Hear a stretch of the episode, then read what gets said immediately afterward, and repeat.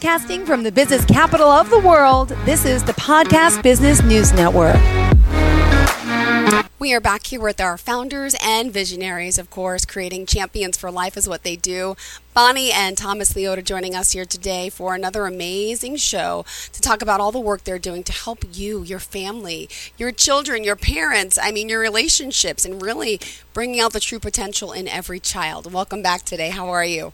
Wonderful. Thank you so much. We're great, Jill. Nice to see you. You too. And for those new time listeners, let's remind them of your website, how we can contact you. And I know we're going to jump right into the true potential of each child out there, right? Yeah, absolutely. And if you're looking for help with your family, always go to learntospeakkid.com for some free resources that can totally transform your life. Yeah. And Thomas, how are you life. doing today? I'm right there between good and great. I want to say thank you for asking. Well, thank you for being here, guys. I appreciate it. So let's talk about this true potential. You mentioned Dr. John Locke. What does he have to do with all this from the 17th century? Right from the 17th century. Well, he was the very first doctor or person in history to write any article on parenting. And if you go back to the 17th century or even before that, we touched on a little bit last week where the cavemen used to beat each other over the heads. And during the 17th century, things were very they they just beat children to get them to do what they wanted to do. So he wrote this article saying that children are born knowing nothing and he called it a blank slate. So when I say children are born with a blank slate, that's his words that he used word for word. And what he meant by that is like a blank canvas. If you're an artist and you look at this canvas, so they're open to receive any life skills that you're willing to take the time to teach them but to make the point that they're not born knowing anything. They're not born knowing how to use their manners, how to sit straight up in a chair. Everything you want your child to be, do, and have, you must take the time to teach them. And Thomas has a story to share about the martial arts tournaments that you take your students to and something that you noticed back then. Yeah, one thing that I noticed is that from white belt to black belt, there's 12 steps, and each one builds on itself, starting off with self control, responsibility, self discipline, and so forth. And what I would notice is that when we went to tournaments, this is where you got a chance to see other schools and other disciplines. And I always ask myself, why is it that this child, who's a student, who is about halfway, a little bit more than halfway, about a brown belt, why is he running all the way over to mom, who's in the stands, to come tie his belt? And this is the belt that you would wear around your waist, where you tie it and you're ready to go, like tying your shoes. Mm-hmm. I can see when a child was maybe two and didn't know how to do it, mommy would do it for him. But I'm thinking to myself, how do you get from white belt all the way to brown belt and mommy's still tying your shoes? Second, you would have moms that would come to the classroom and go, "Oh my gosh, I'm so sorry. Little Timmy's uniform wasn't clean and and I'm so sorry. I'm just so sorry. I didn't get a chance to wash it for him yet." And I'm thinking to myself, "What is curiously off the mark? Don't want to say wrong, because then people take it personal. But what's off the mark? Like what's left out or what's missing to this puzzle, so we can solve it?" when a mom feels that she has to wash the child's uniform when we teach self control. I'm in control of my body, my actions. Responsibility. I am responsible for my actions and my belongings. You see, the martial arts comes from the ancient trainings of self control to take on all the missing life skills that starts you off from zero to hero and it's a process that Mm. every animal in the animal kingdom follows. So, where was it? And then it kind of clicked. Wait a minute. I remember learning in the studies when they asked me to get a couple degrees in uh, child behavior education because there was a formality to run a daycare, which is it, it was just a loop to go through. However, moms have been conditioned to believe that their self worth is about the ability to provide and do for their offspring or their children. So now you've got this conflicting idea of passing it on to raise a champion or I have to do it because society's saying, what kind of mom doesn't get her son their lunch Right. or provide them a clean uniform? Mm, yeah. Where's the accountability on the child? Mhm. Right. There's the rub. Ooh. Yeah. So what was the difference between like a hundred years ago, where we ended up with the Henry Fords of the world and the Thomas Edisons of the world, the leaders who created the world that we live in today? How did they? How were they so innovative and so responsible for their own selves? I mean, Henry Ford had like a grade six education, started building cars, and we all know his history. I think. What was the difference? So if we go back children back in the day had purpose. If they wanted to eat dinner for instance the two and three year olds even have jo- had jobs to do. Where in today's world like tom was saying the mom does everything for the kid. The kid just shows up and says where's my dinner? And we're literally conditioned to believe that the kids are just supposed to listen to you when you speak. And when they don't then they're being kind of blamed like something's off the mark there's something wrong with the child but we really need to think about this if we want to, I want to say, save the next generation from these labels and from, you know, just living a life where they feel like there's something wrong with them. Like they feel like I can't do anything without mom. The second thing is life skills. So, because parents back in the day, the baby boomer parents, had more children than the norm because they needed help on the farm. So, their whole purpose was to begin with the end in mind. If we want help on the farm, then we need to teach our children how to help on the farm. That's how they duplicate it. And I want you to imagine every business in the world. You start off with just one entrepreneur and then you hire one or two. And then as it grows, you begin to duplicate through your employees. But imagine being the boss or the leader of your business and you have the mindset of I need to be doing have everything for my kids and all they or my my employees and all they need is attention and you went around and you did everybody's job for them. Like business wouldn't run very well, kind of like our homes aren't running Yeah. very well right now. The next thing is is they earned privileges. My great mentor Napoleon Hill, he wrote Think and Grow Rich. He wrote the books The Laws of Success back in the 1920s and you know he- the whole thing was is that if we did everything for our kids they would grow up like lack of ambition they would grow up with a belief of being unworthy so he didn't have a pair of shoes till he was 12 years old right so he talked about earning privileges back in the day if you wanted to go fishing you needed to earn your own fishing pole kind of thing where today our kids' rooms are filled with the Toys R Us. We provide everything. In fact, toddlers are being given iPads as a distraction so mom can go do the dishes or something like that. So kids aren't earning their own privileges. And tell, talk about Ray Charles. We all know Ray Charles is a phenomenal musician. He took the 12 universal notes and created some amazing music that we all know. But a lot of us don't really know that when he was really young, he had a situation happen where he lost his eyesight, and they were growing up on a farm, very poor. So it was him and his mom. And there was a one time in the documentary which showed Ray fell down and was crying, Mama, Mama. And the mama knew, with the end in mind, I can't always be here for you, little Ray. You're going to have to pick yourself up all by yourself. So the mama stood on the side and watched her boy fall down Mm-hmm. and had tears in her eyes of like, I, I can't do it. I can't come over there anymore. And he kept yelling out, Mama, Mama, Mama. And then stopped yelling because Mama didn't come. And he said, I see you, Ray. Now you got to be able to one day pick yourself up. And I want you to think for a moment and listen. What do you hear?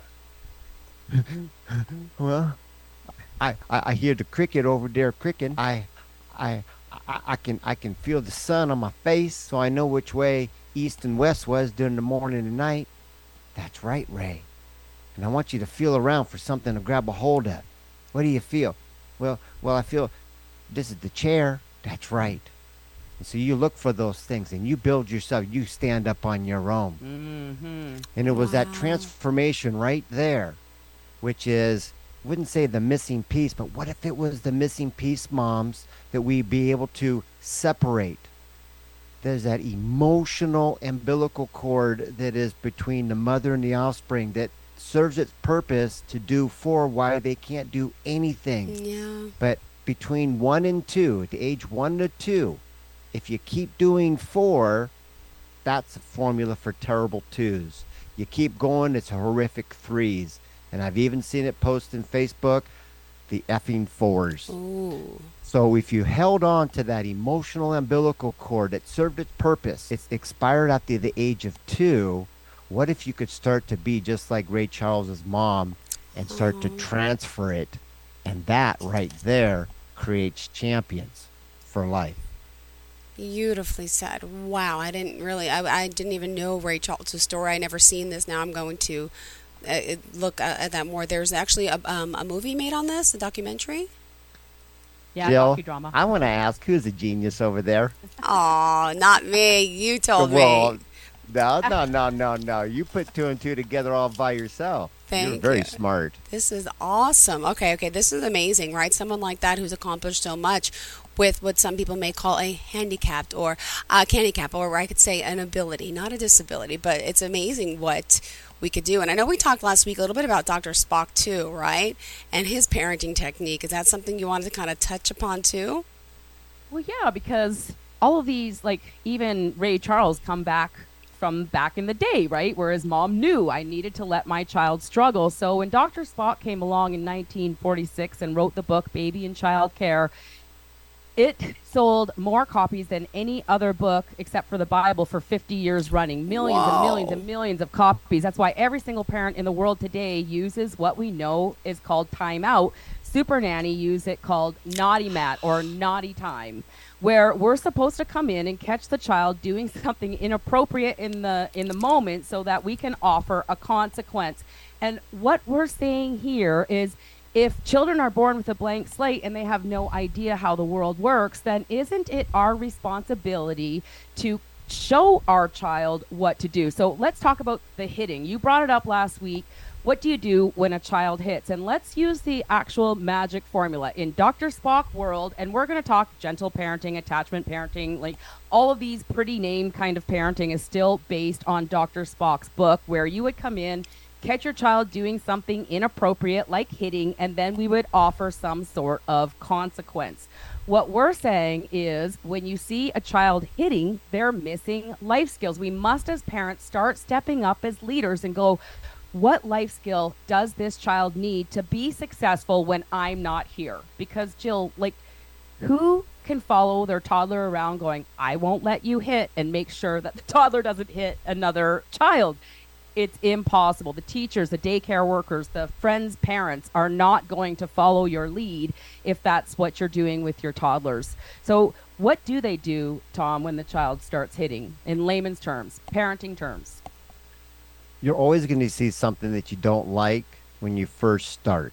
The electron, the negative, always shows up first. Yeah. So we do that reframe. Uh, obviously, I see something I don't like. Whoop, switch it around. What if it was just a little genius embracing his own uniqueness and going after something in his own unique way that he only knows how, like cry, and it's hit. What if there was a way to show them the missing piece to the puzzle for them that could be raise a hand, Mhm. tap on a shoulder, ask, could I play with that? When could I have a turn? There's so many things, and if we sung it one time, like 1, 2, 3, 4, 5, 6, 7, 8, 9, 10, 11, 12, you know, the Pointer Sisters back in 1976 that had that pinball game on Sesame Street that we can all remember the jingle jangle. What if there was anywhere from 1 to 12 things that parents could show that would be not only better, but would be righter for who? And it'd be that little genius going, I've been asking you to show me, and if all I know was hit, and you didn't show me anything else, anybody would do that to survive, especially like kick, bite, scratch, or claw, just to get your head above water for oxygen. It's called survival mode. And to be blamed for that, if you don't know, you don't know, that's one thing. But now that you do know, shame on you. Second time, shame on me. Wow. Empowering. Wow. Okay. What else do you want to add to that, Bonnie? It's so true. Well, what I want to add is it's so much easier to do things on your own. So when Tom's talking about between the ages of one and two, we need to start releasing the emotional umbilical cord and give the toddler many chances to say, look at me. Now, if you've got a school age kid or a teenager, the same principles apply. It's never too late. It's time to kind of step back as a leader in the home and give your child or your teenager a chance to rise up to go look at me i made that happen. And so if it's putting the toys in the toy box as a toddler before you get your treat you know i want yogurt. I would love for you to have yogurt. Let's put the toys in the toy box. To me and you putting a toy in the toy box is simple. You go you put your toy in a box. To a toddler looking at a room full of toys it might be a little bit overwhelming so we've got to think with the end in mind to teach the life skill. Parents put the toys in the toy box, take the toy out, watch the toddler put the toy in the toy box, one toy at a time. And if you have the plan in place, and you have something to share on this, we have the plan in place, allowing your child to struggle a little bit to learn the life skill is going to be really valuable to that toddler because how do you learn anything without experiencing it first Yeah. and without experiencing a little bit of failure. The toddler putting the toys away, simple to you, but to the toddler, it's a big job to do. And just a plus one to this one, Jill.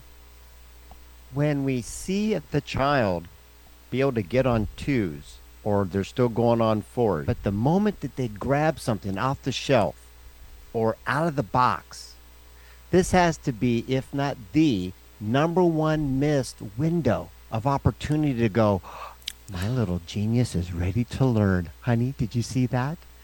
That's called out of the box and that's called off the shelf.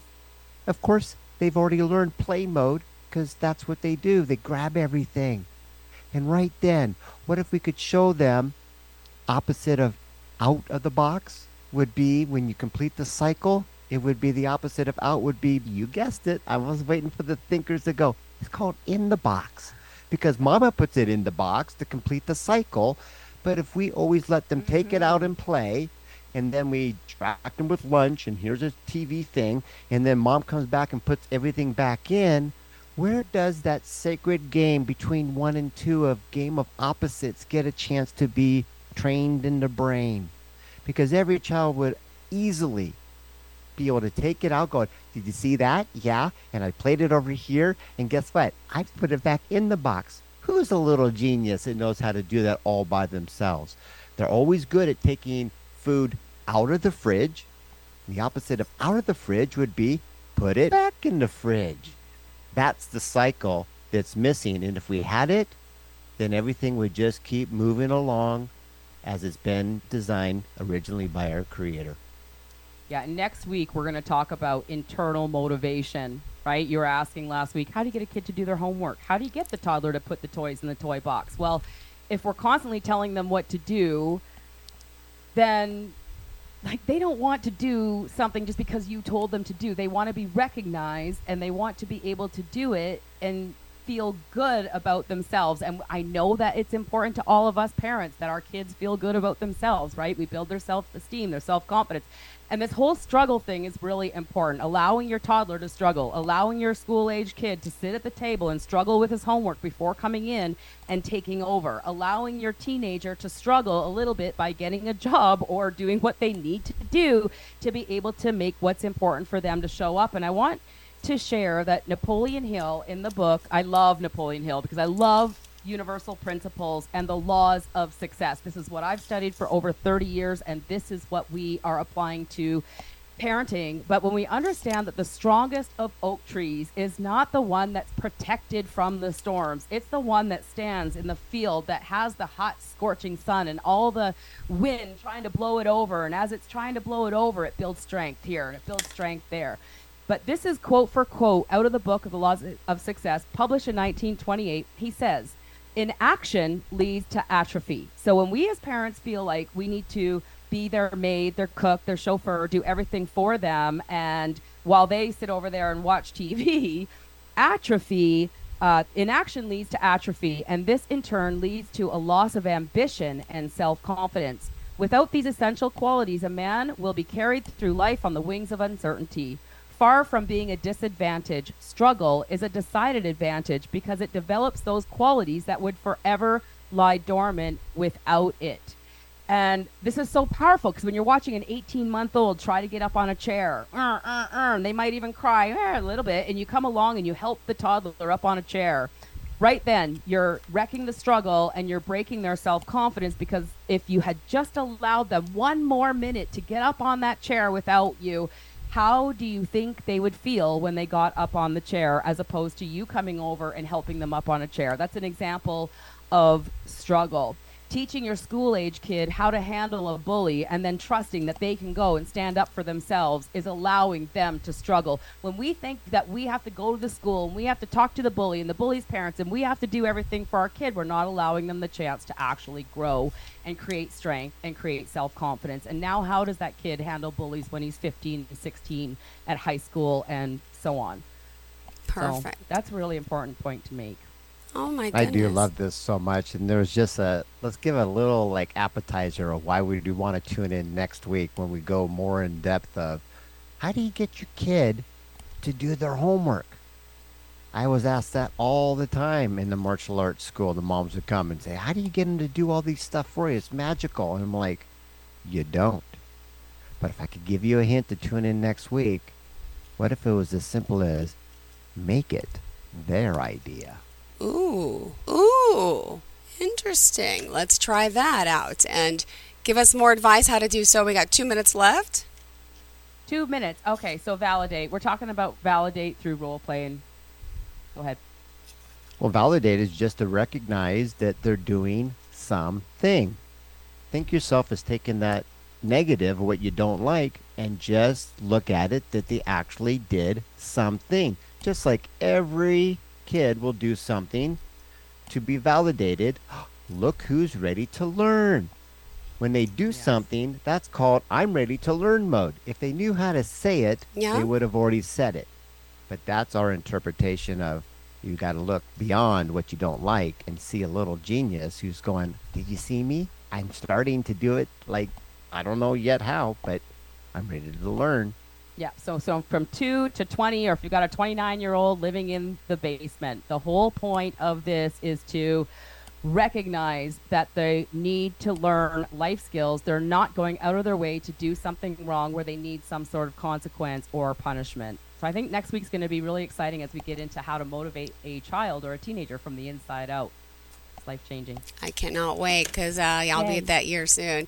Uh, what, 10, uh, 8? Uh, yeah, I got a few more years, but it'll happen. Uh, thank you guys so much for being here. Please remind us how we can reach you. LearnToSpeakKid.com, and you'll find a bunch of free resources and access to our Creating Champions for Life app that way. Perfect. Thank you so thank much, you guys. And in closing today, I got to thank you for being here. Always awesome. And thank you for your patience today with the late start. And I'm glad we were able to still complete the show. Thank you so much. Yeah. Thank you. Bye. Thanks, guys. Have a great day. To all of our listeners, stay tuned. We'll be right back with more.